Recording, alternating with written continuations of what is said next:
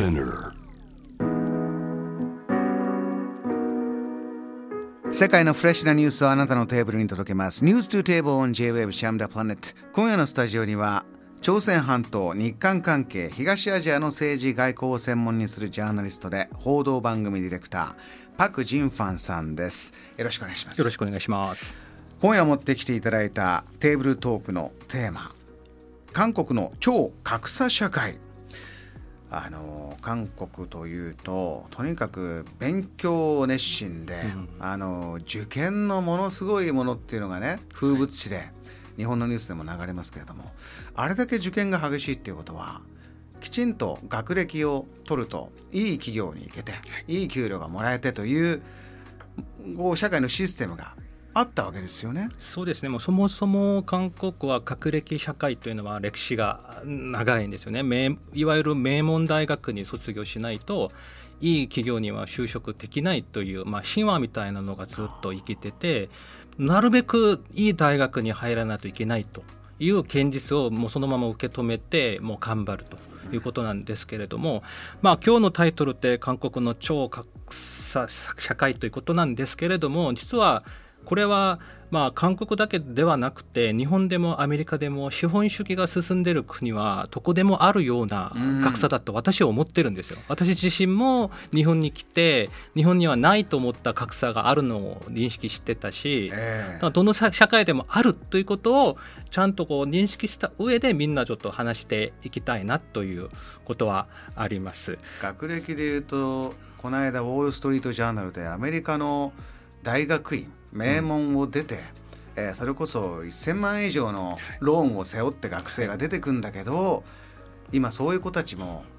平均したら、えー年間の収入300万400万円しかそれぐらいの仕事にしかつけない、うん。これどうにかししなきゃというニュースアメリカでも出てきましたね。そうですよね。まあでも韓国のこうケースを見てみると、まあ私なりに分析したのはやっぱり3つの格差があると私は思ってるんですけれども、一つはまあ日本のメディアとかもよく報じられてるんですけど、不動産格差というのがあると思います。はいでまあソウルのマンションの平均値段というのは1億円を超えました日本円で。平均ですか？平均です。で、まあ、その広さも 2LDK ぐらいの狭い3人家族ギリギリの広さが1億円超えてるので、えその、まあ、平均給料を330万円ぐらいで計算してもう使わずに全部貯蓄貯蓄してもその家を買うまで36年かかりますそれぐらいの格差がある、ともう一つの格差は、まあ、やっぱり先ほど申し上げた学歴格差ですよね、はい。学歴がないと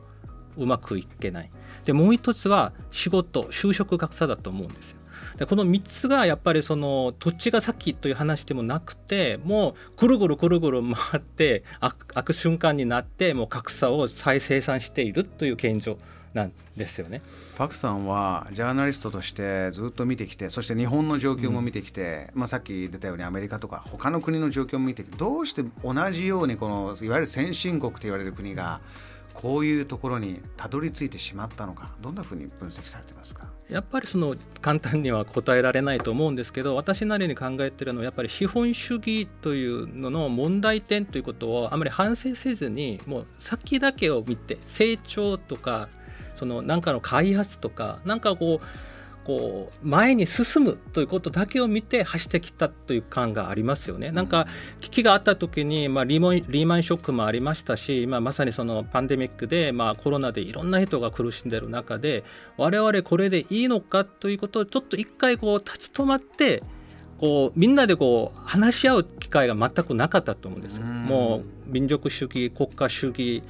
資本主義の中でもうとりあえず競争で勝ち抜くための生活に慣れてしまったのでその意味ではもうちょっとこう余裕を持ってみんなでこう今の社会このままでいいのかということを反省する機会がきっかけがなかったんじゃないかなと私なりには思ってますね。今新型コロナウイルスの影響でいろいろな人が生活を見直す中でじゃあ韓国このタイミングでの大統領選ですこう世の中どう作り直すか暮らしどう作り直すかどんな話になってますか？そうですね、まあ、実はやっぱり韓国は格差がひどい社会ではあります。で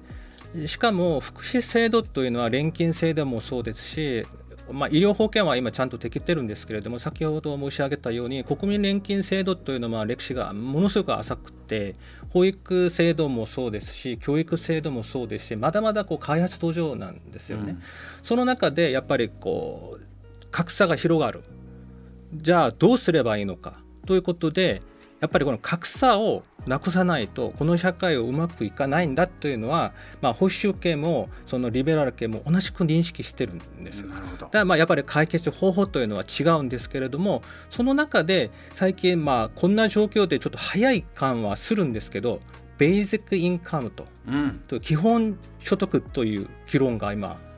出てきたんですよね。これはしばらく前から日本でもニュースでもよく聞くようになってえー、ヨーロッパでどこで議論されてるアメリカのこういう議員の方がこれ言ってる韓国ではベーシックインカム具体的にはどういう議論になってますか？そうですね、まあ、このきっかけというのが面白いんですけれども、まあ、来年3月に大統領選があります。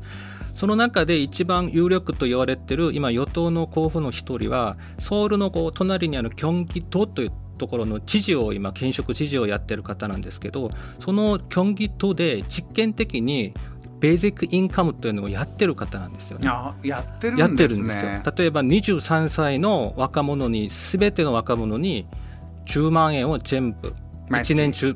今は1年になってるんですけど10万円を払うとかその農業をやってる人に基本所得を保証するとか、うん、今やってる試験的とはいえやっってるので、まあ、大統領選で一番こう有力視されてる人間がその制度ベーシックインカムをやってるのでそれをめぐっていろんな候補が賛成反対ということになって今盛り上がっているという状況なんですけれどもやっぱりあの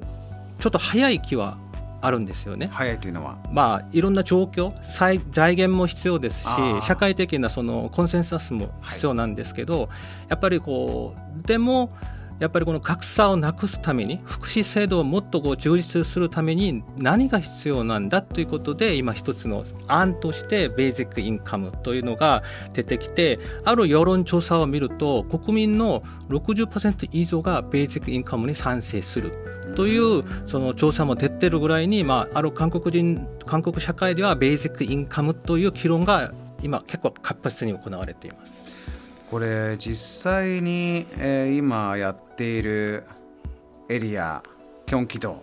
ここの町の人はもうみんな賛成しているような状況ですか？暮らしていて。そうですね。あの金額は人に少ないんですけれどもまあそのベーシックインカムの議論の中で一番大きいのがいくら払うのかということなんですよね、はい、だから世界的に今ちゃんとした制度として今ベーシックインカムをあの制度化している国は今だにないのは事実なんですけれども一番大きいのはやっぱり金額予算の問題なのででもキョンギ島という地域ってものすごく少ない金額ではあるんですよ。で例えばキョンギ道というところはこのコロナで大変だったのでコロナ基本所得ということで全都民に2万ぐらいを全部誰でもいいんで全部払いました、うん、でその経済数字を見るとやっぱり地域経済は活性化されてるんですよそれはその現金じゃなくてクレジットカードなり地元で使えるクーポン券で配ってただその生活を支えるだけじゃなくてその地元で企業をやったりちっちゃい店をやったりする人にも恩恵が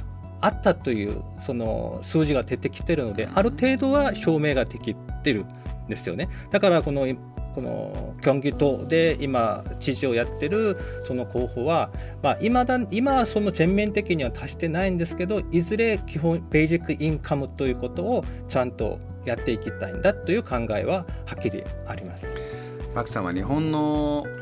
社会の仕組みもよくご存知で、えー、日本の場合はじゃあ年金があったり生活保護があったり、えー、いろいろな福祉、えー、があります、えー、それとこうまあ、財閥みたいなのができないように例えば相続が非常に難しくなっていて、えー、というようないろんな資本主義の中の社会主義国って言われた時期もありましたけれどもそういう日本の仕組みを見てこのベーシックインカム日本ではどうかな？どんなふうにご覧になってますか？日本の方が私個人的には韓国より実現できないんじゃないかなと私は思っててなぜかというと日本人は長い間今の福祉制度セーフティーネットワークみたいのをちゃんと経験してきたんですよね。これを一気に変えるっていうのはなかなかの抵抗があると思うんですよ。先ほど申し上げたんですけど韓国ってそのセーフティネットワークとかその福祉制度っていうのは歴史が浅いからこそどう変えていければいいのかという議論になれると思うんですけど日本って割とあの世界的に日本の福祉制度年金制度というのはきちんと適ってるというイメージがあったり私が経験しているのもある程度よく適ってるんです。で一つ問題は何かというとやっぱりこの18年ぐらい日本に住んでてどんどんどんどんその年金福祉関係の予算がこう削ってられていくというのを見ると、やっぱり未来が不安になるんですよね。その意味ではやっぱりちょっと早いかもしれないし政治の中ではこんな議論全くなってないんですけれどもいずれこのベーシックインカム本当にやってもいいのかどうかを真剣にみんなが考える必要はあるのかなと思います。お聞きの方いかがでしょうか？今のお話から感じたことそしてベーシックインカムもともとね興味を持って詳しい方も多いと思います。ご意見結構です。質問、えー、疑問すべてこちらまでお願いします。メールの方ジャムザプラネットホームページから。ツイッターの方はハッシュタグジャムザプラネットをつけてあなたのメッセージお待ちしています。JAM The Planet.